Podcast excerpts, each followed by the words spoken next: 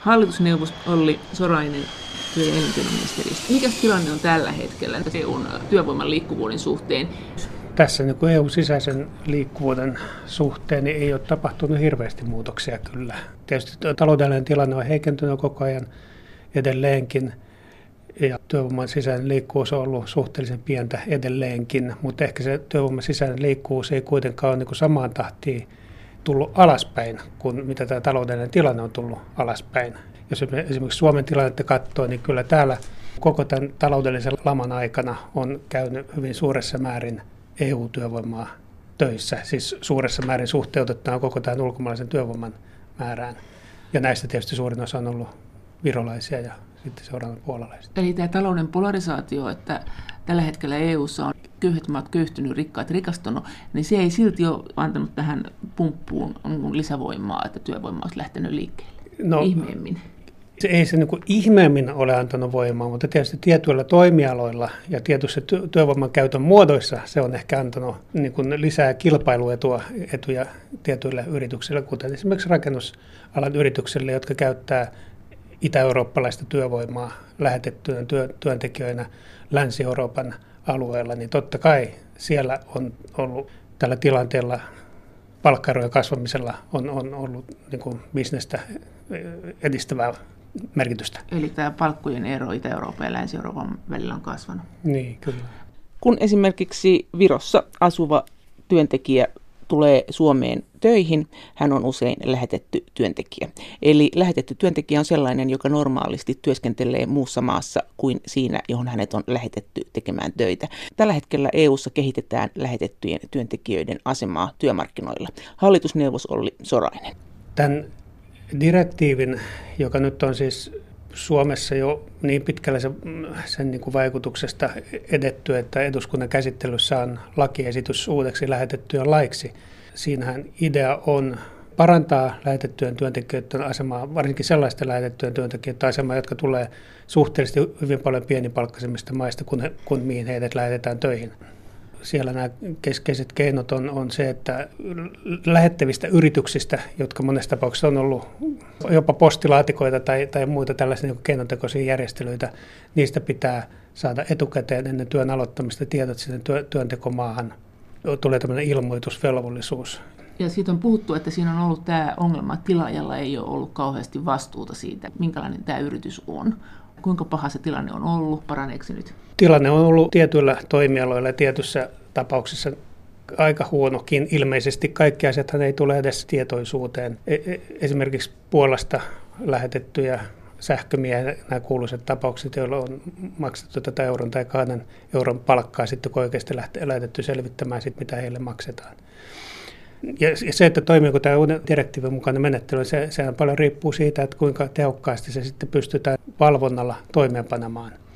Tuleeko tämä valvonta paranemaan tulevaisuudessa? Tai sitä, sit, sit, sit, sitä sopii toivoa, mutta niin kuin tiedetään, niin valtionhallinnossa tilanne on nyt se, että jokainen virkamies on tavallaan niin kuin liikavirkamies, eli henkilöresursseja ei todennäköisesti tarkastukseenkaan ole tulossa, mutta toisaalta sitten tämä digitalisoituminen ja myöskin rajat ylittävä tietojenvaihto viranomaisten välillä, joka myös sisältyy tähän direktiiviin, niin ehkä sitten tulee edistämään asiaa. Ja toisaalta myös se, että direktiivi mahdollistaa näiden uusien hallinnollisten seuraamusmaksujen, jota siis voidaan... Kutsua sakoiksi. Niin, hallinnollisten sakkojen määräämismahdollisuus niin, ja, ja siihen liittyvä sellainen, että ne voidaan määrätä myös perittäväksi siellä toisessa EU-maissa, esimerkiksi Suomessa määrätyt seurausmaksut voidaan saada perittäväksi siellä, vaikka Puolassa, mistä se työnantaja sitten on. Jos nyt lähdetään siitä, että tämän lähetetyn työntekijän tilannehan on usein heikko, millä tavalla se on heikko ja mit, mitä, mitä laittomuuksia tähän voi liittyä? Lähtökohta on tähänkin mennessä ollut se, että vähimmäispalkat pitäisi olla sen mukaiset kuin mitä siellä työntekomaassa on noudatettavana ja tietyt muut keskeiset työnteon ehdot lepoajat, työajat, eh, vuosilomat plus palkka. Niitä pitäisi noudattaa, mutta ongelma on ollut se, että ei ole ollut selvää se, että minkä maan lainsäädännön mukaisesti tai minkä tulkinnan mukaisesti katsotaan näitä eriä. Niin sitten vielä kaikkia lähetettyjä palkkaan liittyviä tällaisia niin kuin kustannusten korvauksia, kuin päivärahoja, matkakorvauksia, ruokakorvauksia, majoituskorvauksia.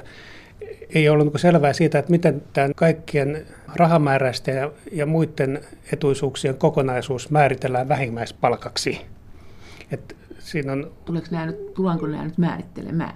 Joo, mutta se, se ei liity tähän, tähän direktiivin uuteen lähetettyä lakiin, vaan se liittyy siihen, että tuota komissio on jo pukannut uutta ehdotusta ilmoille tämän lähetettyön direktiivin muuttamiseksi. Tänä keväänä tuli, tuli tämä ja se, siinä direktiivissä muutettaisiin ja määriteltäisiin se, että mitkä elementit lasketaan vähimmäispalkan osaksi ja missä se määritellään. Mitä eli se, se, mä, eli, se, eli se määriteltäisiin aina siellä työntekomaassa. Mitä tämä nyt konkreettisesti tarkoittaisi? Meidän pitäisi olla semmoisessa tilanteessa, että on se sitten puolalainen tai virolainen lähetetty työntekijä Suomessa, niin se vähimmäispalkka täällä lasketaan ja maksetaan samoin kuin se tehdään Suomessa työtä tekevälle samanalla työntekijälle. Näin sen pitäisi olla. Ja näin se todennäköisesti nyt sitten tulisi olemaan. Niin, sitä sopii toivoa, mutta kun kysyt näitä, että minkälaisia ongelmia muuta kuin nämä, tämä niin kuin palkan laskemis, vähimmäispalkan laskemisperusteiden epäselvyys ja siitä johtuva mahdollisuus tavallaan hankkia henkilöstökuluissa säästöä ihan laillisesti ja tai ainakin laillisuuden rajoja hipoen, niin sitten tietysti on yksi taustatekijä se, että kun lähettävä yritys ja, ja lähetetty työntekijä on niin kuin samaa kansalaisuutta ja, ja peräisin niin kuin samasta, samasta työnteon kulttuurista, jossa nämä niin kuin työn tekemisen ja työelämässä toimimisen sekä kirjoitetut että kirjoittamattomat säännöt, molemmilla on niistä, niistä niin sama mm. ymmärrys. Niin siinä helposti mennään siihen tilanteeseen, että vaikka työtä tehdään Suomessa, niin kaikki niin kuin ymmärtää sen, nyt heilutan tässä sormia, ja tietää sen, että kuitenkin oikeasti mennään sen kulttuurin ja niiden pelisääntöjen mukaan, jotka me olemme oppineet ja mitä, osaamme. Mitä se silloin voisi olla? Esimerkiksi voi olla tämä käsitys työajan pituudesta, paljon pidempi kuin mitä Suomessa työlainsäädäntö sanoo lepoajoista, tai siitä, että minkälaisia provikoita ehkä palkasta pitää maksaa jollekulle, tai härskimmillään esimerkiksi tämmöinenkin yhteinen ymmärrys saattaa olla, että viimeinen palkka kuuluu työnantajalle. Siis miten? Se, että jos ollaan töissä Suomessa vaikka viisi kuukautta, niin palkkaa saadaan vain neljästä kuukaudesta, koska viimeinen palkka kuuluu työnantajalle. No tämä on niin kuin härskeimmästä päästä. Asumisen normit saattaa olla tietysti sellaiset, jotka esimerkiksi Suomessa niin kuin verottaja, kun arvioi tätä niin sellaista asumisetua, jolla on verotuksessa arvo, niin mm. sillä, sillä pitää olla tietyt standardit. Ei se välttämättä ole sitä, että, että samassa pienessä huoneessa, neljässä kerrossängyssä majailee kahdeksan henkilöä, käyttää samaa vessaa ja samaa mikroaaltouunia ja ruokatavarat on kylmässä siellä ikkunan ulkopuolella. Mutta se voi saattaa olla ihan hyväksyttävää siinä työntekemisen tilanteessa. Se työnantajat, työntekijät saattaa pitää sitä ihan ok asiana. Ja sitten vaikkakin tästä velotetaan sitten ihan kohtuullinen korvaus. Siitä se on tavallaan niin tästä, osa. Niin, kyllä. Että se on niin kuin, juuri näin. Miten tämä valvonta? Sä sanoit äsken, että virkamiehiä tuskin lisätään. Miten tämän valvonnan kanssa nyt tulevaisuudessa sitten? Valvontaan liittyy tietysti skeptisyyttä, koska valvontahan aina tapahtuu jälkikäteen ja jotta se olisi tehokasta, niin se pitäisi olla siellä paikalla tapahtuvaa. Yksi niin kuin keino tietysti tässä niin kuin muissakin lainsäädäntöhankkeissa, kun yritetään vaikutusta parantaa, on tämän niin kuin sääntelyn tiettäväksi tekeminen. Eli, eli viestintä ja ymmärrys siitä, että säännökset on muuttunut. Ja sitten tässä lähetettyölaissa käyttöön otetut hallinnolliset seuraamukset niin saattaa olla paljon tehokkaampia kuitenkin kuin ne tähän mennessä käytössä olevat rikosoikeudelliset seuraamukset. Eli ne hallinnolliset seuraamukset sitten Se, että jos työnantaja syyllistyy laiminlyönteihin esimerkiksi rakennusalalla alipalkkaukseen tai tilaaja syyllistyy siihen, että hän ei ole antanut työsuojeluviranomaiselle tietoja tästä lähettävän yrityksen edustajasta tai palkoista, jotka hänen on pitänyt selvittää, kun työntekijä on sitä, sitä pyytänyt, niin silloin työsuojeluviranomainen voi määrätä tuhannen 10 tonnin sakon. Sille yritykselle? Sille yritykselle, joko tilaajalle tai lähettävälle yritykselle tai molemmille. Ja se pystyy tekemään sen ja se on, kertaa myös. Että. Kyllä, kyllä, kyllä. Se on paljon nopeampi ja kevyempi menettely, kun se on rahamääräinen, niin se myös tuntuu. Eli jos se on iso firma ja siellä on vaikka sanotaan nyt 50 tämmöistä henkilöä sillä hetkellä, joilla on isoja epäselvyyksiä. Se pystyy 50 kertaa 10 000 sakkoa määrään. No teoriassa näinkin, mutta jos, jos sitä verrataan tällaista hallinnollista sakkoa, niin kuin sanoit, tämä rikosoikeudellisen menettely esitutkintoineen, joka saattaa olla hyvinkin raskas, kun pitää poliisin tietää ja selvittää asioita molemmin puolin rajaa, niin siihen kuluu aikaa. Siinä aikana on saattanut nämä yritystoimijat kummallakin puolella rajaa jo ehtinyt yhdeksänteen yritykseensä ja nämä kahdeksan edellistä yritystä jo lakannut, lakannut toimintansa. Niin... Eikö siihen pääse sitten enää käsiksi?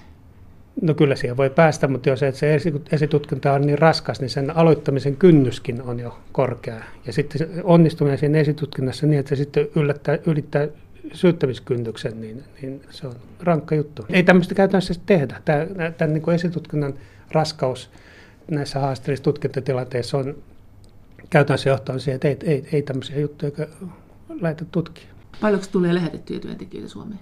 No sitähän ei kukaan tiedä. Kun Edelleenkään? Ei, ei, ei, mutta jos katsoo näitä lähetetyn työntekijän todistuksia, joita Eläketurvakeskus tilastoi, joka ei ole siis luotettava tieto, koska kaikki ei tätä todistusta hae eikä, eikä, eikä toimita, niin puhutaan jostakin ehkä 13-15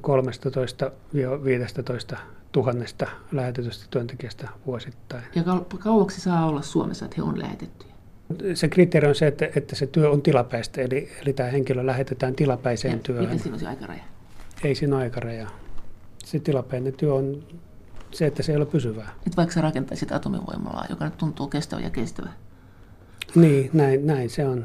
Näin se on. Vaikka se työmaa on kestää ja kestää, niin se työn pitää olla tilapäistä. Ja kyllähän sitä tilapäisyyttä tietysti käytännössä niin kuin rytmittää ja katkoo. Esimerkiksi jos vaikka virolaisista puhutaan, niin tämä verovelvollisuus. Eli millainen se sitten on? No se on se, että jos Suomessa on työssä kalenterivuoden aikaa, oliko se 186 päivää, niin sitten se verotusoikeus siirtyy Suomeen.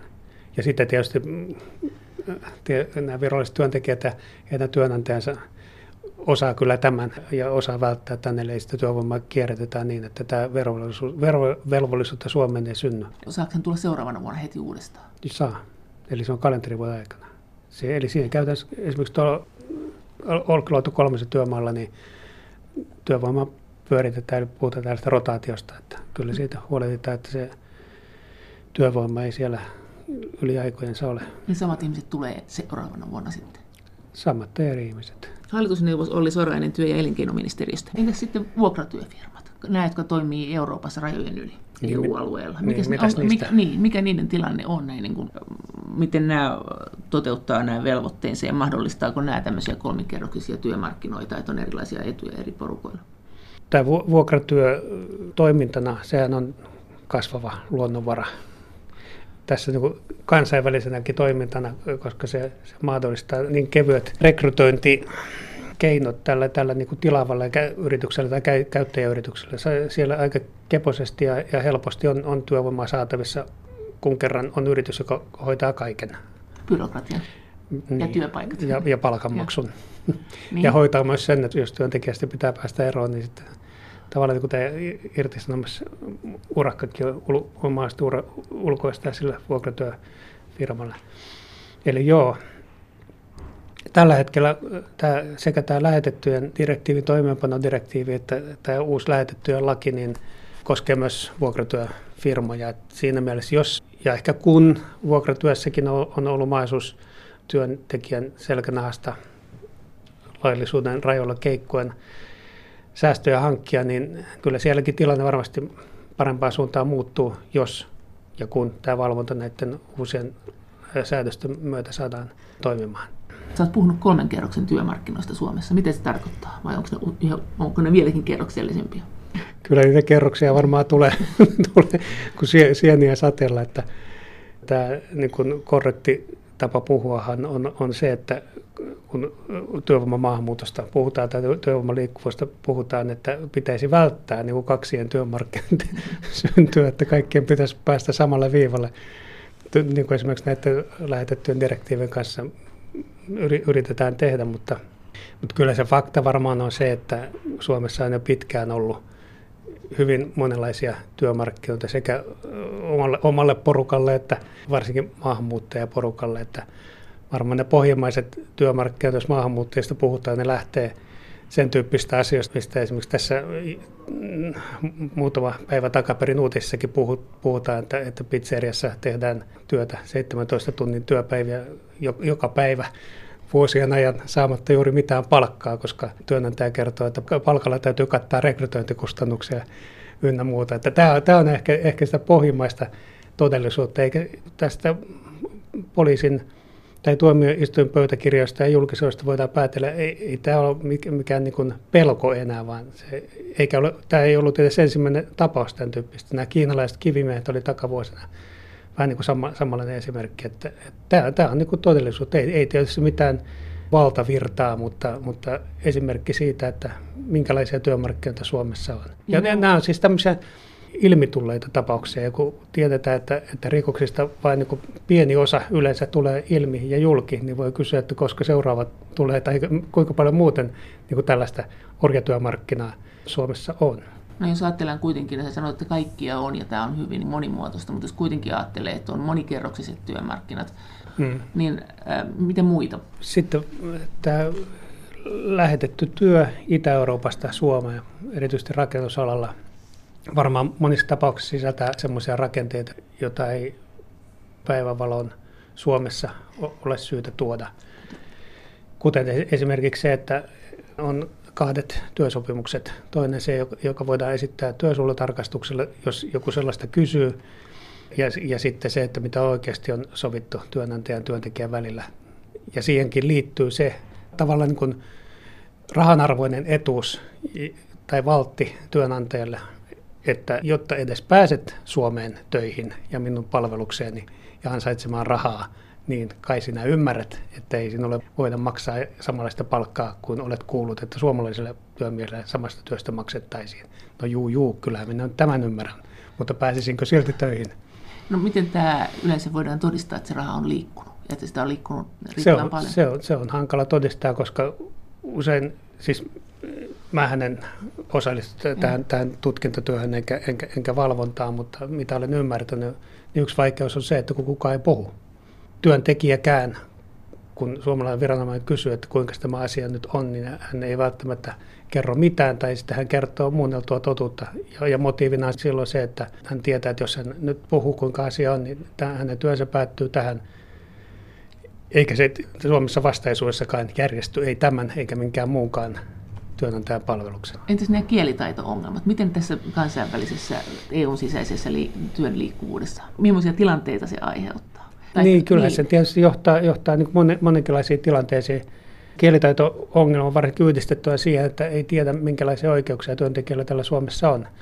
Että mitä voisi tehdä ja kenen puolelle voisi kääntyä, jos ongelmia työsuhteessa ilmenee. Onhan kielitaidottomuus tai, tai huono kielitaito varsinkin yhteisillä työmailla, jossa muitakin muunkin maan kansalaisia kuin näitä kyse nimenomaisen kansalaiseen voi aiheuttaa sitten paitsi huonoa tuottavuutta, alhaista tuloksellisuutta siellä työnteossa, kun tulee kaikenlaista sählinkiä, mutta ennen kaikkea se voi aiheuttaa työturvallisuusongelmia, kun ei esimerkiksi, jos, jos vaikka käytetään jotakin voimakoneita tai kemikaaleja tai tämmöisiä, niin ei, ei osata ymmärtää se, että minkälaisia varotoimia pitää noudattaa. Lukea esimerkiksi jotakin, jotakin varoitustekstejä tai tai tällaisia. Paljonko se vaikuttaa palkkaan? Jos, yksi, eikö tämä ole tämmöinen yksi tapa alentaa palkkaa, että sulla ei ole kielitaitoa, tai sitten tehdä sen, että ulkomaalainen ei ole tasavertainen hakija suomalaisen kanssa. Että semmoisessakin työssä, jos nyt ei välttämättä tarvita sitä kielitaitoa, niin se kielitaitovaatimus esitetään. Sehän on... Niin, tässä kaksi kysymystä. Eihän, eihän tämä niin huono kielitaito, niin Suomen lainsäädännön ja työehtosopimusten mukaan – yksinään ole perusta maksaa alhaisempaa palkkaa. Lainsäädännön mukaan se ei ole. Päinvastoin, kun työnantajalla on velvollisuus perehdyttää työntekijää työhön, niin työssä tarvittava kielitaidon opetus on osa työn, työnantajan perehdyttämisvelvollisuutta. Entäs nämä maaseudun kausityöntekijät, nämä tämmöiset marjatilat ja tämmöiset, jotka tuottaa kurkkuja ja kaaleja ja tämmöistä avomaan vihannesta, niin hehän on kausityöntekijöiden kovia työllistäjiä aikaisemmin taisi tulla Puolasta, nyt on, nyt on kai tullut Ukrainasta. Miten tämä tilanne, miltä tämä näyttäytyy? Ilmeisesti se on halpa työvoimaa vai?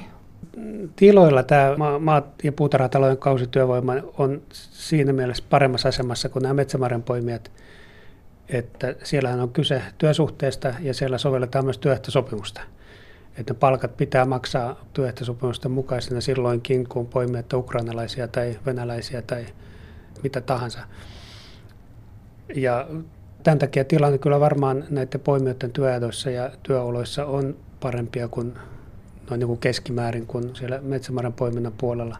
Mutta tässäkin ehkä ongelma on niin kuin valvonnan näkökulmasta se, että, että nämä tilat sijaitsee ympäri Suomea, ei nyt pitkin mettiä, mutta kuitenkin pitkin kyliä ja silloin tämä niin työsuojeluvalvonnan rajalliset resurssit on tiukoilla, jos niitä lähdetään systemaattisesti valvomaan. No miltä se, miltä se sinusta näyttäytyy tai miltä se näyttäytyy, että millaiset ne tila, tilanteet siellä on? Siis sinnehän, nehän, sinnehän tulee todella Ukrainasta työntekijöitä, että jostain syystä EU-kansalaiset ei katso niitä olosuhteita semmoisiksi, että sinne kannattaisi mennä. Jokuhan siellä nyt on semmoinen asia, että, että se ei ole houkutteleva. Niin. No kyllä se varmaan on jo se, että se työ on suhteellisen raskasta ja eihän se palkka häävi ole. Ja sitten se, että siellä, siellä ollaan ulkotöissä niin kuin säällä kuin säällä, että ei se tietysti silloin aikanaan, kun suomalaiset hoiti tämän, tämän maaseudun kausityön, niin ei siellä, sielläkään silloin niin kuin kovin iäkästä porukkaa näkynyt, vaan lähinnä se oli koululaisia ja nuoria ihmisiä, jotka jaksoivat tehdä sitä ja viitsi tehdä sitä niin kauan, kunnes parempaa duunia löysivät seuraaviksi kesiksi. Ja sen jälkeen sitten tämä maaseudun kausityö siirtyi, siirtyi venäläisille. Venäläiset teki sitä, kun suomalaiset nuoret sitä, sitä niin kuin kyllästy tekemään, heille aukesi parempia työ, työtilaisuuksia. Sitten, sitten virolaiset pitkään oli Suomessa maaseudun kausitöissä, kunnes sitten seuraavaksi, seuraavaksi tämä siirtyi seura, seuraavalle ryhmälle, eli ukrainalaisille, joka, joka nyt on se niin kuin suurin, suurin työvoimaryhmä siellä tiloilla. Mutta tota, kun kysyt, että, että miltä se tilanne näyttää, niin kyllä mä uskon, että, että niin kuin su, suurimmassa osassa tiloja asiat on ihan kunnossa, mutta totta kai niin kuin kaikkiin, jo, kaikkiin ihmisryhmiin mahtuu kaikenlaista myös tässä, kaiken näköisiä isäntiä, isäntiä on ja, ja joissakin tapauksissa siellä on ollut, ollut sellaisia käytäntöjä, että esimerkiksi majoituksessa on ollut puutteellisuuksia. Siellä on ollut periaatteessa ne, jotka ei ole saunamökkiin mahtunut, niin joutuu teltassa sitten majailemaan ja pyykkiä kuivattelemaan ulkona ja palkan laskennassa ja, ja, ja tota maksamisessa on ollut ongelmia ja viiveitä. Että kyllä näitä on, mutta, mutta ehkä kuitenkin huomattavasti vähemmän on ollut näitä epäkohtia kuin metsämaren poiminnan puolella. Miten tämä turvapaikanhakijoiden työllistäminen, minkä, minkälainen tilanne tässä on meidän työmarkkinoilla? No joo, tämä turvapaikka kysymys, joka nyt on suunnilleen vuoden ollut tässä meidän ihmeteltävänä, niin sehän on niin kuin kaikin puolin pannut asioita uuteen mietintään voisi sanoa, millä tahansa alalla. Miten teillä TEMMissä? Kyllähän se niin kuin täällä työministeriön puolella TEMMiä, niin oikeastaan on vaikuttanut niin, että melkein enemmän virkamiesten ja osastopäälliköiden työajasta kuluu turvapaikka-asioiden pyörittämiseen kuin, kuin muiden ministeriössä hoidettujen asioiden hoitamiseen. Minkälaisia paineita siitä tulee meidän työmarkkinoille? Siis onko tässä nyt näin, että tässä tulee tämä haitari leviämään, että puhuit, että on moninkerroksisia työmarkkinoita, niin tässä tulee nyt sitten jonkunnäköinen ihan uusi Kyllähän niin turvapaikanhakijoilla on aikaisemminkin ollut oikeus, silloin kun niitä aikanaan no. tuli 4000-6000 vuodessa. Saaneilla vai hakijoilla? Turvapaikanhakijoilla on ollut aikaisemminkin oikeus tehdä työtä. Siis alun perin se oli kolme kuukautta se raja, että kolme kuukautta hakemuksen tekemistä saa mennä töihin. Ja sitten sitä, oliko se neljä vuotta sitten sitä muutettiin niin, että, että ainoastaan sellaiset, joilla on, on passi mukana, pääsee kolme kuukautta kuluttua töihin ja ne muut, niin sitten pitää odottaa kuusi kuukautta. Ja. Ja nyt kun se hakemuksen käsittely, ennenkin se kesti suunnilleen vuoden, ja nyt se, on, menee, se käsittelyaika on vielä pidentynyt, kun hakijoita niin paljon, niin siinä on, on aikaa kyllä sellaiselle ihmiselle, joka ei sitten Suomeen saa jäädä tehdä Suomessa töitä, jos vain töitä löytyy. No löytyy niin kyllähän sitä on löytynyt. Erityisesti tämä niin puhtanapitoala on ollut semmoinen niin kuin ennen tätä nykyistä tilannetta. Tätä nykyistä turvapaikanhakijatilannetta, kun turvapaikanhakijoita tuli vähän ja nämä vastaantokeskukset oli, oli yleensä sijoitettu isoihin kaupunkeihin. Ja sitten oli näitä työntekoon oikeutettuja turvapaikanhakijoita, niin lähinnä se sektori, joka käytti tätä turvapaikanhakijatyövoimaa, oli isot siivousfirmat. Nyt tilanne on, ei, ei sitä niin kuin suuressa, suuressa määrin tätä, tämä turvapaikanhakijatyövoima, ei, ei se ollut mikään iso elementti Suomen työmarkkinoilla, mutta siihen liittyy omat ongelmansa. Mutta nyt tilanne on muuttunut ja määrien takia määrät on kasvanut ja tätä työvoimapotentiaalia on paljon. ja toisaalta siksi, että nämä vastaanottokeskukset sijaitsevat ympäri Suomea, myös niin maaseutupaikkakunnilla ja, ja, ja sellaisillakin paikkakunnilla, joissa niin suuressa, suuressa määrin ei ole siivoustyötä tarjolla. Niin. Tässä on ollut sekä, sekä pyrkyä että työn, työntöä näillä turvapaikanhakijoilla myös työllistyä muihin tehtäviin, niin kuin esimerkiksi kausitöihin maaseudulla. Tai Eli marjanpoimintaa. Marjanpoimintaa tai muuhun, muuhun tämmöiseen niin tilapäistyöhön, mitä, mitä voi löytyä lumenluontia tai halkosavottaa, mutta, mutta itse asiassa kovinkaan suorassa määrin tätä mahdollista turvapaikanhakijat ei, ei, ei ole niin saanut käytettyä. Eli, eli niin samassa suhteessa tämä turvapaikanhakijatyövoima ei ole suinkaan kasvanut, mitä se oli silloin vielä vuosi sitten. Mikä siinä on esteenä? No varmaan yksi iso este on ylipäänsä tämä asenneilmapiirin täydellinen muuttuminen. Eli? E, eli ennakkoluulen hurja kasvaminen. Ei, ei pelkästään niin väestössä kaiken kaikkiaan ja nettihuutajien joukossa, vaan, vaan myös niin työnantajat niin kuin entistä enemmän ehkä, ehkä vierastaa. Onko näin? On, on näin ja Eikö... hyvin paljon puhuu myös se, että, että julkisuudessa on myös puhuttu, tai niin kuin leimattu hyvin paljon näitä turvapaikanhakijoita tämmöisiä elintason pakolaisiksi ynnä muiksi, ja, ja niin kuin pyöritelty näitä lukuja, että, että kuinka vain yksi kolmasosa tai yksi neljäsosa näistä nyt mm, päätöstä odottavista saa jäädä tänne Suomeen. Työnantajan näkökulmasta se ei ole niin kovin järkevä, vai välttämättä jos, jos haussa joku pidempiaikainen työntekijä varsinkin ottaa tällaista ihmistä, joka niin todennäköisemmin joutuu sitten kohta lähtemään Suomesta pois, jäädä tänne. Hallitusneuvos oli Sorainen työ- ja elinkeinoministeriöstä. No miten tämä yleensä koko EUn alueella? Tämmöisiä erilaisia systeemeitä on eri puolilla EUta. Paljonko nämä eroa nämä systeemit, että miten työmarkkinat toimii? Miten vaikutuksia sillä on tällä EU-vapaalle liikkuvuudelle? Meillä on yleissitova tämmöinen äh, systeemi, että meillä on... Se on harvinaisuus Euroopassa, kyllä. Joo, voisitko sanoa tässä muutaman sanoa, mikä on yleissitova? Niin, yleissitova työehtosopimus tarkoittaa sitä, että sitä työehtosopimusta pitää noudattaa siinäkin tilanteessa, vaikka työnantaja ei olisi liittonsa kautta siihen sopimukseen sitoutunut ja vaikka työntekijä ei kuuluisi mihinkään ammattiliittoon. Et jos sitä samaa esimerkiksi siivoustyötä tehdään, niin siivoustyöllä on niin niin, tietyt, tietyt kyllä, systeemit. Kyllä, riippumatta työnantajasta ja työntekijästä. Jos sitä työehtosopimuksen yleissitovan TESSin mukaista työtä tehdään Suomessa, niin silloin siinä on jokainen siihen TESSiin sitoutunut. No mitäs muualla Euroopassa? Jos täältä lähtee muualle EU-alueelle, siellä ei olekaan sitten yleissitovat. Miten siellä sitten toimitaan, jos oot lähetettynä työntekijänä siellä?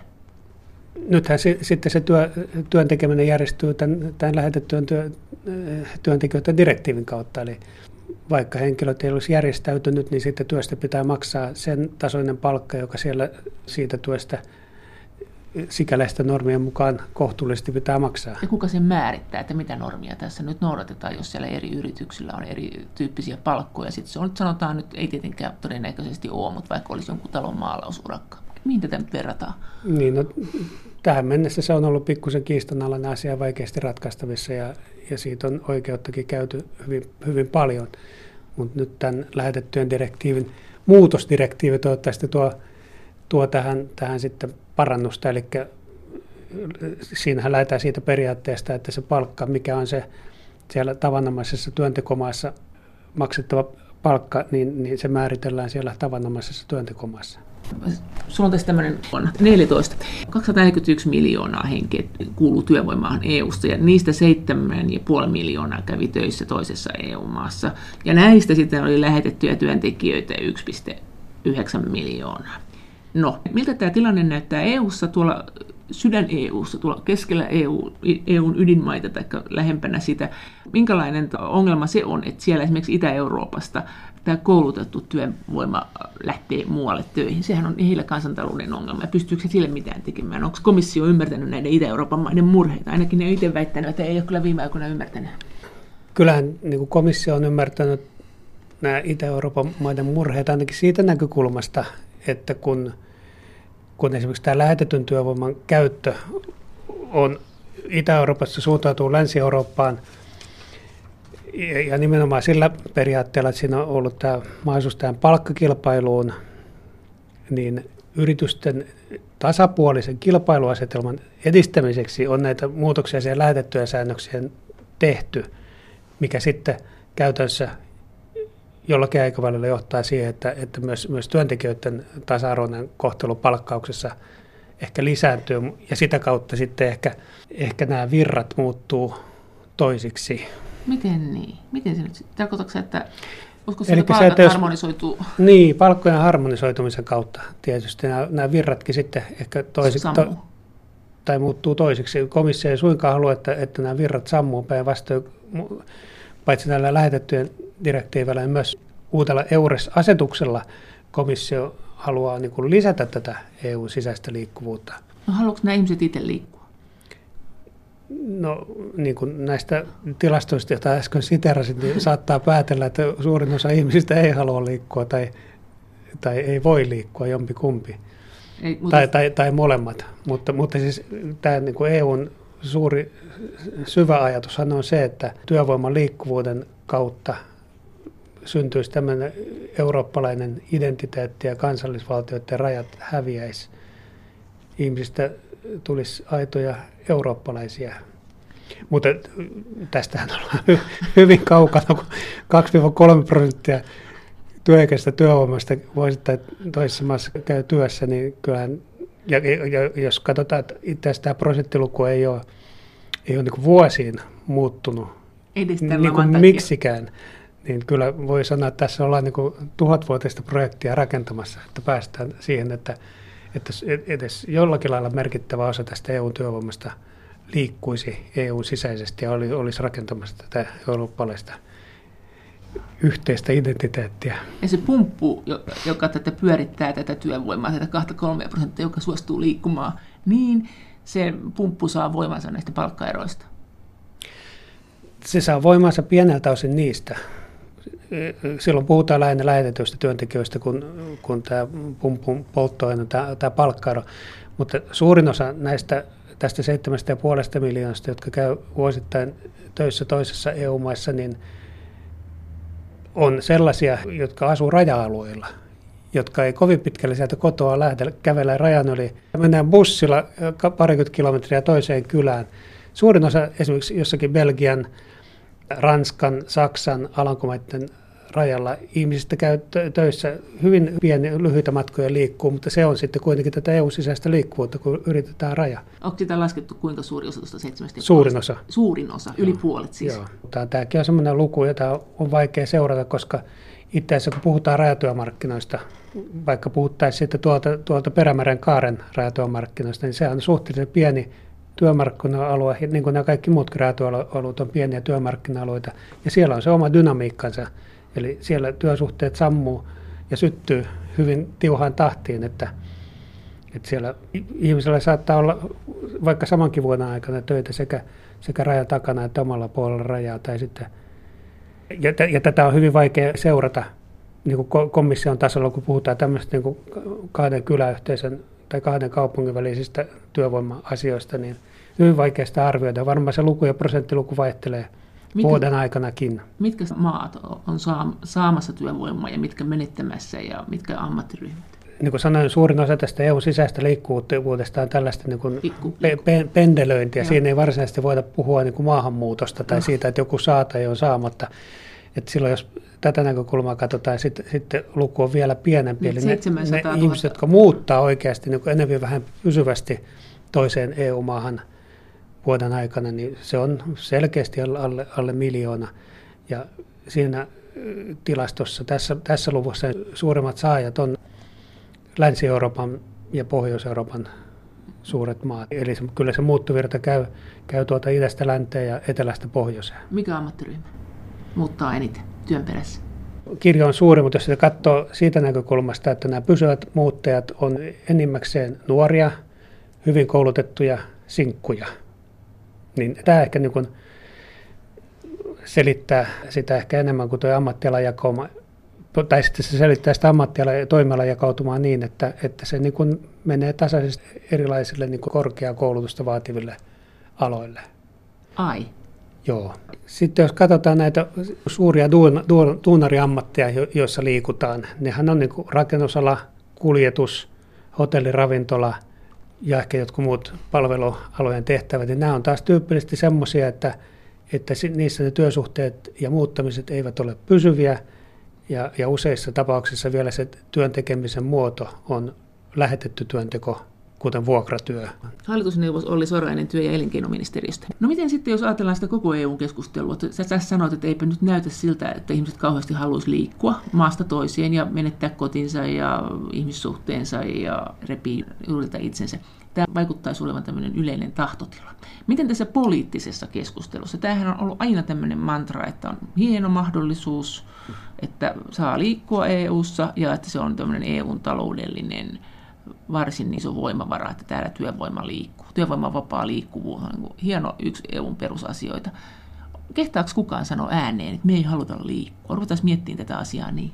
Tavallisesti ihmistä puhutaan, niin varmaan semmoisiakin on, mutta kyllä se, se, niin kuin se poliittinen tahtotila komissiossakin on edelleenkin se, että ihmiset pitää saada liikkeelle – ei ehkä siitä näkökulmasta, että, että teidän on, nyt pakko, niin valinnanvapautta teillä on pakko saada lisää vähän niin kuin sote-puolella, että, vaan tota noin, niin kyllä komissio katsoo asiaa niin kuin koko ajan oikeasti, oikeastaan katsonut, kun tätä EUta on rakennettu, että tämä työvoiman liikkuvuus ja, ja NS-vapaus liikkua, niin se palvelee tätä taloudellista ulottuvuutta, eli, eli tuotannon tekijänä ihmiset pitää, pitää saada liikkeelle. Sitä kautta – työvoimatarjontaa kun lisätään, niin, niin saadaan parempaa dynamiikkaa el- elinkeinoelämään. Ja, ja, ja sitten, sitten myös, jos tätä rumia puolia haetaan, niin, niin sitten pystytään myös tätä ehkä palkkatasoa tar- tarkistamaan. Alaspäin. Se, alaspäin nimenomaan, että, että Et. kun tarjontaa on paljon, niin sitten on, on tota tietysti työnantajilla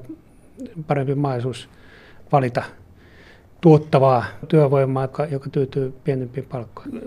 Se viimeinen, mitä, mitä komissio tässä niin kun yrittää instrumenttina tuoda tätä liikkuvuutta lisäämään, on tämä EURES-uudistus. Mikä se on? Eurooppalainen työvälitysverkosto on, on tämä komission keino työvoimaa liikuttaa ja, ja EURES-verkostossa on EU-laajuiset työpaikat ja työnhakijat yhteisessä portaalissa ja toistensa saavutettavissa.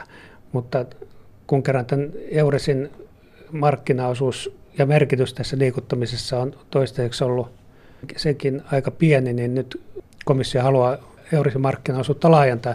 Ja kun tuossa äsken kun puhuttiin tästä kansainvälisestä vuokratyöstä, joka on koko ajan merkittävä, merkityksellisempi, niin yksi tämän Euresin laajentamisen idea on se, että tuodaan tämä yksityinen vuokratyöbisnes mukaan tähän Eures-verkostoon. Siis ei Euresin asiakkaaksi, vaan Eures-toimijaksi esimerkiksi niin, että näiden kansainvälisten työvälitysfirmojen omat henkilörekisterit ja työpaikkarekisterit ja sitten tämä EURES-portaalissa olevat työpaikat ja työ, työnhakijatiedot, ne yhdistettäisiin samaksi rekisteriksi. No mitä se tarkoittaa, jos EU suosii tämmöisiä vuokratyöfirmoja? Mitä se tarkoittaa työntekijän asemalla? Tämähän ei ole vielä todellisuutta. Ei, tämä, jos... Niin, niin. No työnhakijan näkökulmasta tietysti hyvänä puolena on se, että työnhakumahdollisuudet tietoisuus työpaikoista – niin kuin lisääntyy, valinnanvapaus ja valinnanvara vara lisääntyy. Mutta sitten tietysti tähän vuokratyöhön yleisesti liittyvät ongelmat on riski näistä työntekijän näkökulmasta, ellei niitä sitten... Eli ne on? No esimerkiksi tämä, että minkä maan järjestelmien mukaan lasketaan tämä työssä maksettava palkka ja siihen liittyvät lisät.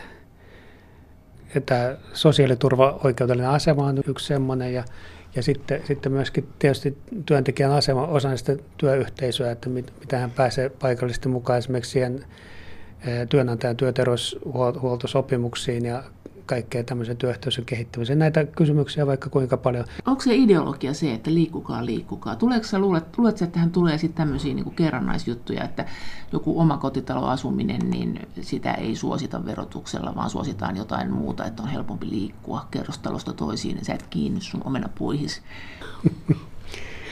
niin, kyllä nämä on mielenkiintoisia kysymyksiä. Niin kun miettii, jos tämä liikkuvuus oikeasti tästä lisääntyy, ja poliittisella asialistalla se nostetaan hyvin korkealle, niin kyllä se sitten sisältää tällaisia kerrannaisvaikutuksia ja, ja järjestelmiä muuttavia vaikutuksia ihan varmasti, mutta miten pitkälle sitten esimerkiksi jossakin Suomessakin muuttaisi tällaista niin kuin omistusasumispainotteisuutta vuokra-asumispainotteisuuteen ja omenapuiden syrjintään, niin ne on sitten asioita, joihin meidän lapsemme ja lasten lapsemme ehkä sitten pääsevät tutustumaan. Hallitusneuvos Olli Sorainen työ- ja elinkeinoministeriöstä. Uskotko, että tämä tulee jatkumaan? Jos etätyö esimerkiksi tulee lisääntyä, automaatio tekee sen, että ettei tarvita tämmöisiä suuria teollisuuskeskittymiä. Onko tämä yhtäkkiä niin kuin ihan se, että yhtäkkiä halutaankin sitten, että ihmiset palaa kotikonnuilleen ja asuu harvakseen ja viljelee siellä jotakin ja tekee sitten laajakaistan avulla jotakin töitä etätöinä. Siis voiko näin tapahtua vai onko tämä ihan tämmöistä romanttista kaunomaalausta? Sanoit äsken, että mitään ei tiedä, mitä tapahtuu, mutta voisiko näinkin tapahtua? Mm, tämä etätyö on mielenkiintoinen kysymys, koska se on lisääntymässä joka paikassa. Onko se kuitenkin lisääntymässä? Niin, Joo. kyllä, kyllä. Ja, sen, ja, ja Suomessakin, en, en tarkkaan tiedä muista EU-maista, mutta Suomessahan sitä halutaan myös ihan julkisesti edistää etätyön tekemistä, koska siihen liittyy myös näitä tämmöisiä niin kuin ekologisia juttuja ja liikenneruuhkien ja urbanisoitumisen välttämisjuttuja. Mutta siis tuleeko tämä työvoiman sisäinen liikkuvuus EU-ssa, niin voisiko se olla tulevaisuudessa myös etätyötä, että se teet, niin kuin nyt tehdään jo maasta toiseen. Joo, ja sitähän se on jo, ja varmasti myös tämä kansainvälinen etätyö tulee liikkumaan, mutta oli sitä, sitä sanomassa, että, että tämä henkilöiden niin kuin fyysinen liikkuvuus, niin kyllä siellä tietysti on muitakin impulseja ja tarpeita kuin pelkästään sen niin työn tekeminen, jota voidaan myös etänä tehdä. Ainakin osa töistä, ei kaikkia töitä tietenkään voi tehdä etänä, niin, Va- vaikka poliisin työtä. Mutta sitten väestön ikääntyminen on toinen asia. Se tekee sitä, että pitää olla porukkaa niin kuin fyysisesti siellä paikassa, missä heitä verotetaan, jotta voidaan siellä paikassa fyysisesti asuvat vanhukset hoitaa. Aivan oikein, niin ei voi päästää näitä veronmaksajia karkuun. Tämä on yksi näkökulma ja sitten, sitten lapsia pitää syntyä fyysisesti johonkin tiettyyn paikkaan eikä etälapsia jonnekin muualle. Mutta tästä nyt pystyt päättelemään näin, että EU-kansalaiset eivät katso, että heidän viihtyvyytensä edellyttäisi kauheasti tätä liikkumista EU-maasta toiseen. No, tilastoista voidaan näin päätellä. Miten nämä, jotka tulee muista maista Suomeen töihin, niin mistä maista he tulee? Suurin osa, kaksi kolmasosaa Suomeen töihin tulevista tai Suomessa töissä käyvistä ulkomaalaisista on EU-kansalaisia, heistä suurin osa on virolaisia. Ja lasketaan, y- että se on suunnilleen 50 000 arvio. Niin, se on, se on arvio, koska, koska tästäkään ei ole tarkkoja Joo. tietoja olemassa, vaikka tietenkin pitäisi olla. No niin pitäisi. Miten niin. tämä voi olla mahdollista? Eikö tätä ole puhuttu vuosikausia? On, Ihan nyt on huomenna tiistaina ja, tehdään. Ja, ja valtion talouden tarkastusvirastokin pari vuotta sitten edellytti, että tämmöinen kattava tilastointi, joka sisältää myös EU-kansalaisten liikkuvuuden, niin pitäisi luoda. Tarkoittaako mutta, tämä myös verotulot lorisee jotenkin harmaan talouden kautta nyt jonnekin, kun me ei tiedetä näitä? Verotulot joka tapauksessa äh, lorisee tästä niin EU-komponentista pois Suomesta suurelta osin, mutta se ei ole tästä tietämättömyydestä, vaan, vaan siitä, että näitä henkilöitä todennäköisesti ei, ei niin laillisestikaan veroteta Suomessa, vaan esimerkiksi Virossa, koska he työskentelevät yleensä niin pienen ajan, ajan vuodesta Suomessa.